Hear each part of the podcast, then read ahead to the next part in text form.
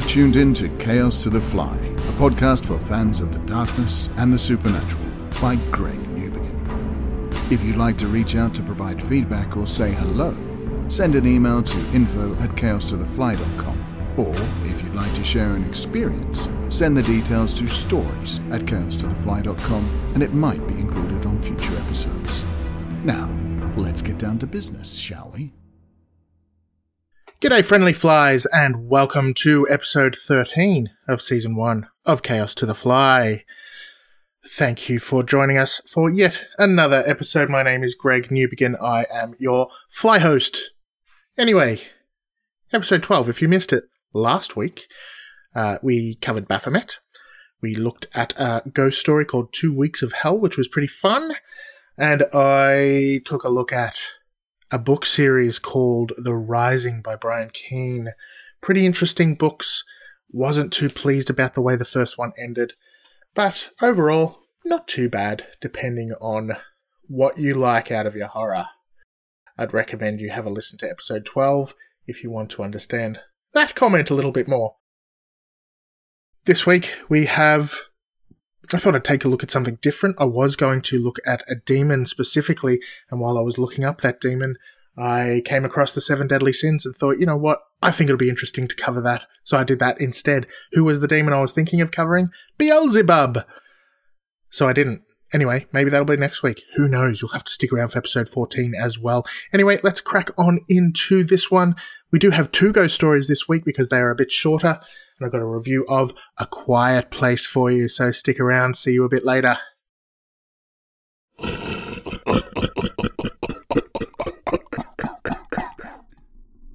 The Seven Deadly Sins. The seven deadly sins lust, gluttony, greed, sloth, wrath, envy, and pride. Regardless of your religious persuasion, it's likely you've come across these terms in your lifetime at some point. But where did the idea come from that these specifically were the worst of the worst? Given it's primarily a Christian belief, is it even mentioned in the Bible? The answer to the latter is a bold and emphatic no. And for the former, well, as per all of these little overviews that we offer on Chaos to the Fly, that story is actually quite interesting. Depending on your hunger for history, that is. Originally, the idea came from a group of Christian holy men that lived in the Egyptian desert in the 4th century AD. In modern times, these religious hermits have come to be known as the Desert Fathers, but I must claim complete ignorance. I'd never heard of them myself, although the name Desert Fathers is pretty cool, I have to admit. These holy men were well known for their words of wisdom at the time, which has actually been passed down throughout the ages, most likely unbeknownst to many. One of these desert fathers, whose name was Evagrius the Solitary, identified eight evil thoughts that humans would need to wrestle with and overcome. One of his pupils then brought these ideas through to Europe, where word spread and ended up in well known publications such as Chaucer's Canterbury Tales and Dante's Purgatory. This was then adopted by the Catholic Church at large, and the rest is pretty much history both literally and figuratively. Of course, these seven deadly sins weren't exactly considered okay prior to all of this, and of course, in ancient philosophy, there was the idea that for every positive attribute, there were two negative qualities opposing. In fact, the idea of vices was pretty common to both Greek and Roman philosophy, and this is considered antecedent to the idea of the seven deadly sins. Anyway, you may have noticed that I mentioned Evagrius, what a weird name, highlighted eight evil thoughts, and not seven. So what were these? In no particular order, and in perfect Greek, I might add, there was Gastrimargia, or gluttony, Arcadia, or dejection, Porneia, or fornication, Kenodoxia, or boasting, Philargyria, or greed, Orge, or wrath, hyperethania, or pride, and Lipe, or sadness. Again, perfect Greek. As you can see, the only one that really didn't make the cut was sadness, so remember, it is okay to be sad. In fact, it's quite normal sometimes. It was in the early 6th century that Pope Gregory I revised the list down to the list that we all know and love. This list slightly amended and merged some of the terms to be a little more specific and clear. Somewhat later, the list was further extended upon in a 15th century treatise which associated a list of demons that were considered to specifically tempt individuals via the sin that they represented. Lucifer for pride, Beelzebub for envy, Satan himself for wrath, Abaddon for sloth, Mammon for greed, Belphegor for gluttony, and Asmodeus for lust. I guess I'll have to go through each of those at some point. But what of blasphemy? And of the truly horrendous sins such as murder and rape and other such unmentionables? Well, did you know there were other lists of sins? For example, the eternal sins, which are also known as the sins against the Holy Ghost, covers blasphemy in great detail. And beyond this, the sins that cry to heaven for vengeance, yes, that's what they're called, the sins that cry to heaven for vengeance. Well, these are the truly evil sins, those of the blood, of oppression, and of injustice. Interesting, considering the current world state. The seven deadly sins have been mentioned in innumerable places, and it's virtually impossible to recount it all, so I won't. However, there are a couple of standouts, so let's look at them. Most notably, there's an anime called The Seven Deadly Sins, which focuses on, you guessed it, the seven deadly sins. And, of course, what's in the box? Why, it's the movie Seven, starring popular movie star Brad Pitt. What's in the box, indeed?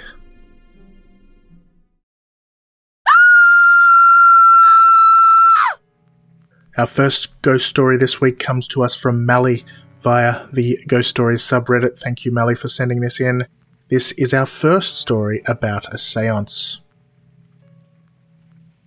This all happened back in January 2019, so I don't really remember every detail, but I remember enough. I'm very much into the occult and seances and all that kind of stuff, and so are my friends. I have a pendulum and enough knowledge to safely, at least I think, hold a seance. We, which includes, of course, my friends and I, decided it would be a fun idea to hold a seance in my house, which was originally built all the way back in the 1840s. It was around maybe 5 pm, and we were leaving for my grandmother's in an hour, which gave us plenty of time. We sat in a circle and took all the right steps to ensure that if something were to happen, it wouldn't be too bad, at least we hoped. We'd done a seance previously in my house and made contact with the ghost of a young boy whose name I believe to have been Isaac, although I should mention that he only gave us the first letter, and Isaac was just a feeling that I got. On this evening, we wanted to try to talk to him again. This time, though, it was different. I already knew that Isaac wasn't the only spirit in the house.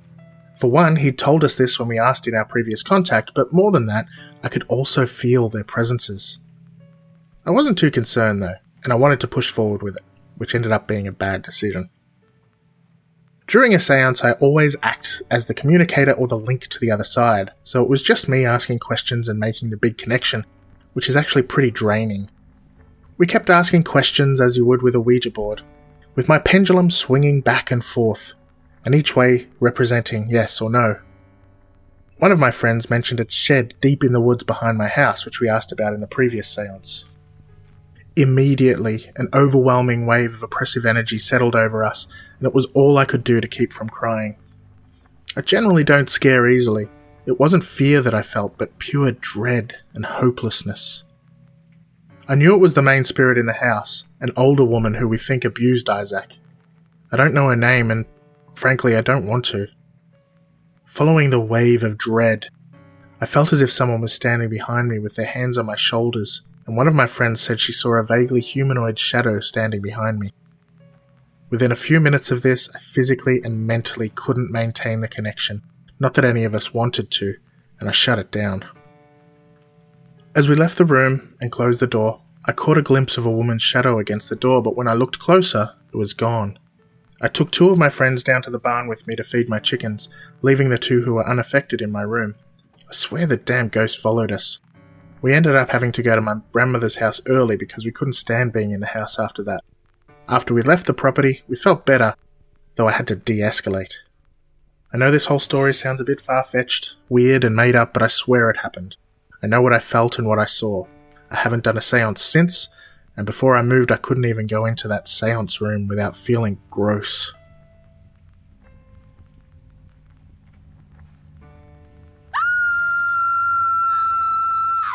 Our second ghost story comes from Brutilis in a Discord that I use for my other podcast. This one is a good old house haunting.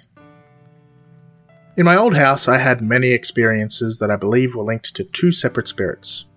When my sister was young, she always talked about an imaginary friend that she called the girl in the closet. My parents ruled it off as just her imagination, of course. That is, until said closet girl supposedly came violent, getting angry at my sister for whatever reason. On a separate occasion, I was hanging out with my best friend, and for whatever reason, we found ourselves standing at the top of the stairs to the basement. Then he suddenly looked me in the eyes and pushed me. I fell down the stairs crying for my mum. When she came, I told her what happened, and she looked at me confused, saying, Your friend isn't even here. The last major experience I had with this entity was just a few years ago, when I was home alone after school. I was in the basement and I heard rustling in the kitchen upstairs. Thinking it was my neighbour's kid who had a habit of walking into our house, I don't know why he did that, so don't ask, and no, it wasn't Steve Urkel. Anyway, I was walking upstairs, and as I did, a pot that was on the counter fell to the ground, and I heard little kid's footsteps run all the way back to the room where my sister used to claim the closet girl was. I checked, of course, and no one was there and there was absolutely no way anybody could have gotten out of the house either, because both doors were locked and the windows were shut. The other set of experiences I had were in my basement. Before I moved to a room in the back corner of the house, it was my father's office. My mother would claim she would constantly see my father walk down the hall and into the room when he was in fact never there. When I moved into the room, I would sometimes feel somebody sit on the end of my bed at night. Sometimes it would feel like the bed was shaking too, or that hands were pressing down on the bed closer and closer to my head. It freaked me out at first, but I got used to it, thinking it was all in my head, so I'd jokingly get mad at it, kicking it where it sat to make it go away. Later, my dog, the sweetest bulldog who would never growl at anything, refused to enter my room, growling at the end of my bed exactly where I felt this thing would sit. I took a video of this, trying different things to see if it was something on the bed that he was growling at, etc. But unfortunately, a few days later, the device I recorded it on fell and smashed, and I couldn't recover the data. And lastly, on another occasion, me and my friend were playing a game on my PlayStation 3.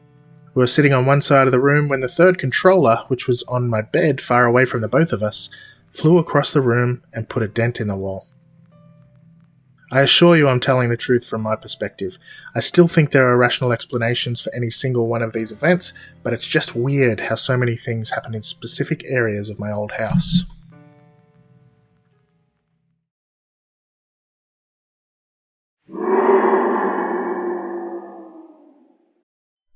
A Quiet Place. Written, directed by, and starring John Krasinski of The Office fame, a Quiet Place is a different kind of horror movie. It's a thriller with its hook based firmly on its premise, which it takes pains to set up for the first third of its running time. Set in a kind of post apocalyptic universe, I guess, it doesn't really tell any backstory. A Quiet Place tells the story of a family living in a secluded country area, living every day in a struggle not to make a sound or risk being hunted and killed by the mysterious blind monsters that prey on them. It's pretty original and it makes for some pretty tense viewing at times, but it's also a very quiet and at times very kind of boring experience, sadly. You need to give this movie a lot of your attention, perhaps more than it actually deserves. That said, if you do give it your attention, you'll probably be glad you did because it's pretty great. Great's a strong word. Pretty good. Good's a, weak word. I don't know. It's in between great and good. It does have that common horror movie thing, mostly common in post apocalyptic movies where nothing is really tied up at the end. It kind of is, but it really isn't, at least in my opinion. But of course, there is a sequel coming real soon, so it's very likely that the story will pick up where this one left off, but it's still kind of frustrating. And more than that, the characters within the movie make some really painful decisions at times. Of course, it's just a movie, and you need to suspend disbelief, and yes, it's not so simple to be able to say what decision you might make under the same circumstances, but. I know it's not the best criticism to level against a horror movie because they do need to create tension, but sometimes the decisions are just so unnatural it needs to be said. Anyway, enough said, moving on. It's definitely not the greatest horror movie ever made, and it does take a lot of patience, and it's silent for the majority of the movie, 75%. But it's it's well worth your time, at least in my opinion, if you give it your time, if that's your thing. I'm looking forward to the sequel as well, personally. And what happens at the end means that maybe the second one won't be so quiet. I don't know. We'll see.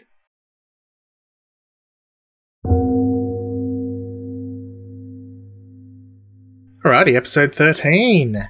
In the bag. Woo, woo, woo. I don't know. I'm not very cool. My mum thinks I'm cool. So, as usual, why did I choose these topics? I don't know. uh, like I said at the start, I was considering doing uh, an episode on Beelzebub or Satan or someone along those lines. I actually almost started a write up on Abaddon again, forgetting that I'd covered Abaddon a couple of weeks ago. Idiot. But as I was looking across an article about Beelzebub, which was pretty interesting, but I thought, eh, it's a bit short, I noticed something about the seven deadly sins, and I thought, that'd be cool. I want to do something a little bit different. And to be honest, I am thinking of changing things up a little bit for season two. I don't know if I'm going to focus so much on the ghost stories anymore. Hard to say. Probably will focus more on this stuff about the occult and cool stuff like that. I don't know. I haven't decided. It's in the works. The fact is, I just don't have enough ghost stories. They they aren't coming to me as often or as quick as I'd like them to. So I kind of need to make a little bit of a change. I might start telling some more famous ghost stories, perhaps. Uh, it's hard to say, but there are a lot of podcasts out there that already do that. I didn't want to go down that path, but I will do some thinking. If you've got some suggestions for me, let me know. But anyway, that's why I decided to do the seven deadly sins today. I wanted to cover something a little bit different. Uh, let me know what you thought of it, whether you liked it or not. It was a bit short, but there's not much to say about the seven deadly sins. I still just thought it was an interesting topic, especially about those desert fathers. That's cool. The two ghost stories are, if I'm 100% honest, the last two ghost stories that I had. So I've got two more episodes to go and no ghost stories. I will be able to track some ghost stories down by next week and the week after. Of course, I do have places where I can get them from, but of what I had collected originally, they were the last two, and because they were short, I decided to put them together. Uh, both pretty cool, both um, really sounding like natural uh, experiences as told by someone who had just experienced them without too much elaboration. And I like that style as well, so I put them together. And also, I like the idea that we hadn't had a seance story, so now we do. Yay! A Quiet Place is a movie that I watched a few months ago. Really enjoyed it but it's not for everybody. Um, I've seen some reviews that have really panned it. I don't think it deserves to be panned. It is awkward at times, and let's face it, it's uh, his first directorial debut, so you know it takes time before someone really comes out, and I think he's done a pretty good job for for uh, for what it is, and I'm looking forward to the next one. I'm, I'm hoping that uh, he really grows into those director's boots and we'll see how that goes. So that was this week's episode, a little bit shorter than the others have been, but such is life. You can't plan for things sometimes. It is what it is. This week's topic is the occult.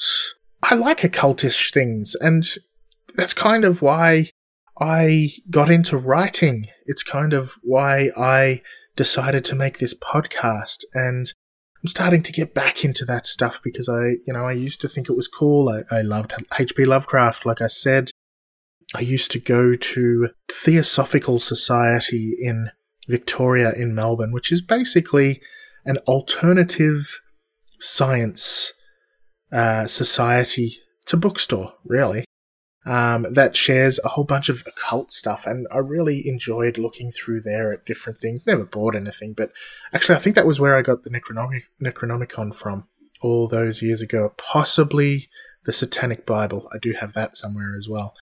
So, yeah, I've always been interested in the occult, and I'm starting to read about it a lot more. And it's really interesting how much there is to it, how far back some things go in terms of beliefs, and just the fact that a lot of occult beliefs actually include a lot of religious terminology as well, uh, which I wasn't aware of.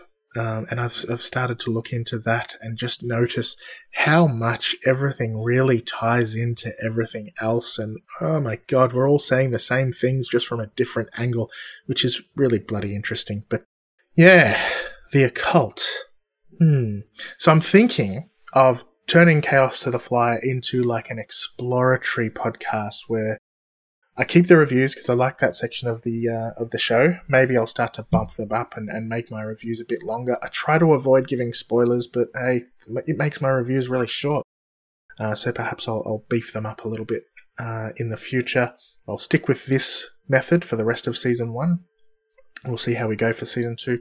But I'm thinking season two, I might just do a bit more research instead of trying to track down ghost stories and make the first half of the episode longer and really focused on a single topic uh, or a single bunch of topics.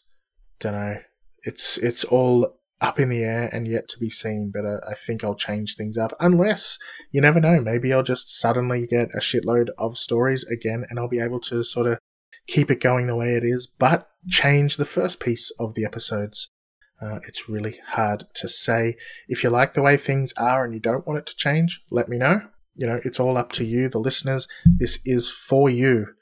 As much as I enjoy doing it myself, it needs to be what you want to listen to. So let me know what that is. Of course, info at chaostothefly.com is where to go. Hmm, this week's secret. Well, while we're talking about the occult, when I was in my late teens, perhaps. Not only did I go to the Theosophical Society bookshop and buy stuff, but I also got into witchcraft.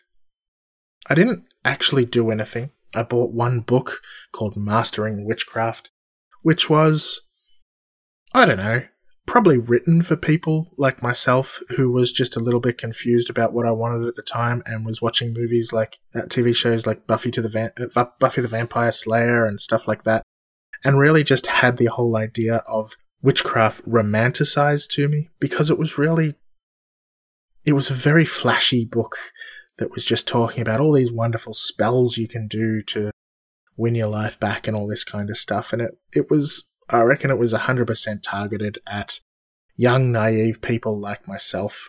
So I went and bought this book. I went and bought uh, mortar and pestle and a whole bunch of different herbs and salts and minerals that I could grind, and I did nothing with it. Not a single thing. I had a whole bunch of candles burning in my room and things like that, and, and I did nothing with it. I think I realized that I never at the time actually believed in any of it. I just had, like I said, romanticized it in my head, and it was something I wanted to believe in, but couldn't. Hmm. That was, of course, at the same time I was listening to a lot of uh, darker gothic music and all that kind of thing, and I used to get at gothic nightclubs and things like that, uh, which was a, a weird and wonderful phase of my life. Probably only lasted two or three years. I had some interesting friends. One guy that used to dress up as a, a vampire, and he had his. I don't know whether he really had his teeth filed down so that they looked like a vampire's, or whether he just had some um, teeth fashioned for him by a dentist. I'm pretty sure it was just the latter, but he used to walk around calling himself a vampire and the reincarnation of Aleister Crowley, he used to say he was. Interesting people. Plus, there was another guy that used to go to nightclubs in full metal armor, like a knight. Hmm. I just used to wear a black jumper and jeans. I did dye my hair black, though. Damn. Lots of secrets in this episode. Anyway, sadly, no reviews again, so once again I am a sad panda, and my hair is black and white. Haha, sad panda, panda reference? Okay, whatever. Um, but if you do like the show, please jump on, give us a review somewhere, or don't. Click like, click subscribe. It all helps. Do whatever makes you feel better about life, and I'll be there on the other side to take that little pat on the back like a champ. Thank you. We'll see you next week with episode 14, the second last episode of season 1. Can't believe we're almost there.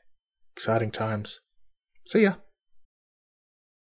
Chaos to the Fly might mostly be my little project, but it couldn't be what it is without the help of some key individuals and resources, so I'd like to thank the following. Thanks to Simon Exley for his brilliant music making skills, providing all music used in the show. You can look for his work at inexilerecords.bandcamp.com. Thanks also to Mr. Mr. Yarn for his glorious voice work, which you can hear in the intro and outro. You can find him at disco underscore box on Twitter.